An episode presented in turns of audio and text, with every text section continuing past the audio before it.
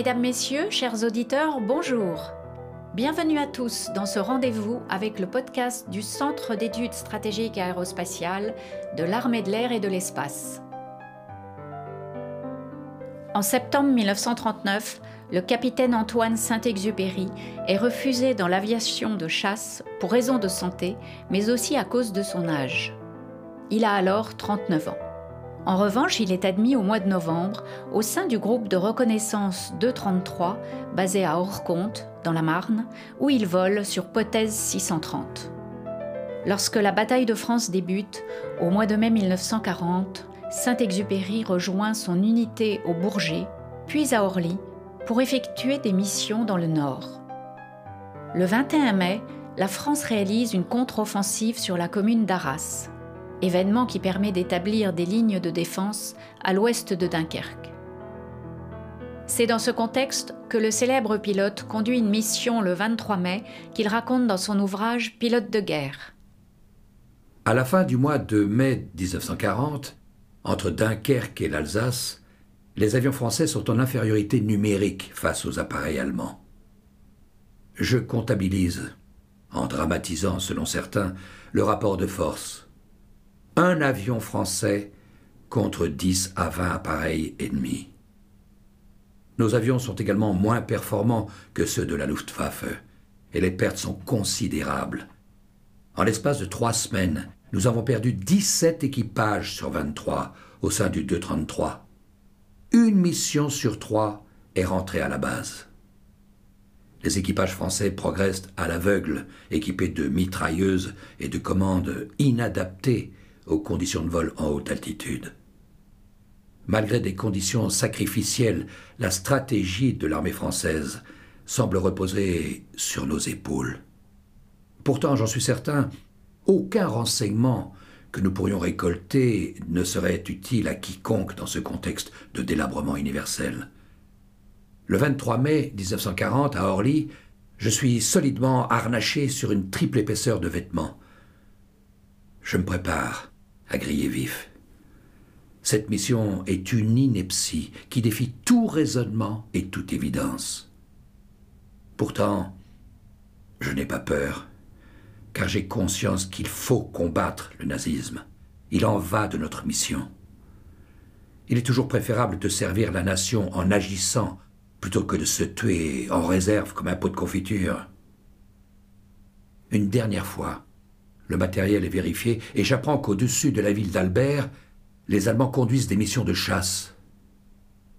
Bientôt, nous décollons à bord de mon bloc 174, avec l'observateur du tertre et un mitrailleur. Capitaine m'interpelle du tertre. Six chasseurs avant en gauche. Les appareils arrivent dans la queue de l'avion comme un essaim de guêpes empoisonnées. J'échappe à l'ennemi en effectuant une montée vers le soleil, malgré mon palonnier gelé. Je manque d'oxygène. Je suis à moitié évanoui. Je parviens quand même à effectuer des virages pour laisser du tertre prendre ses photographies de reconnaissance.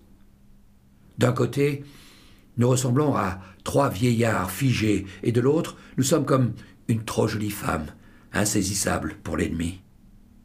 Maintenant, je fais tourner l'avion, à plein régime, pour descendre sur Arras. La manette gauche cède. Je tente de redresser l'avion, et mon cœur semble se déchirer sous l'effort. Nous apercevons désormais Dunkerque et l'Alsace où le feu ronge avec la lenteur d'une maladie. Le territoire est balayé, on brûle les villages pour jouer le jeu de la guerre. En quinze jours, cent cinquante mille Français sont morts. Nous quittons le soleil polaire pour traverser la banquise de nuages vers Arras, comme le ventre d'une grande soupière où mijote la guerre. Dans les cieux, la mort paraît plus propre. C'est une mort de soleil, de glace et de feu. En bas, c'est la digestion, par la glaise.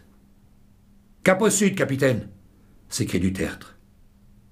Nous survolons maintenant les routes noires où le peuple, en exode semble marcher vers des escales fantômes. À 800 km heure, je plonge sur l'armée allemande pour l'épouvanter.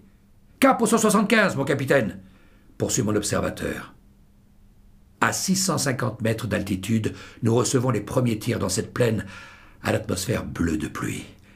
Zigzaguez, capitaine Devant la commune, une mèche rouge crache, une fumée noire. Voilà donc ce fameux péril de mort sur Arras. Le silence règne maintenant. Trois balles sont lâchées sans conviction par l'ennemi. Soudain, des projectiles coulent vers nous comme des larmes de lumière. Notre appareil est secoué, je décolle de mon siège. Face à nous, un diadème monumental au fleuron noir se déploie. Nous le traversons comme on défonce un mur.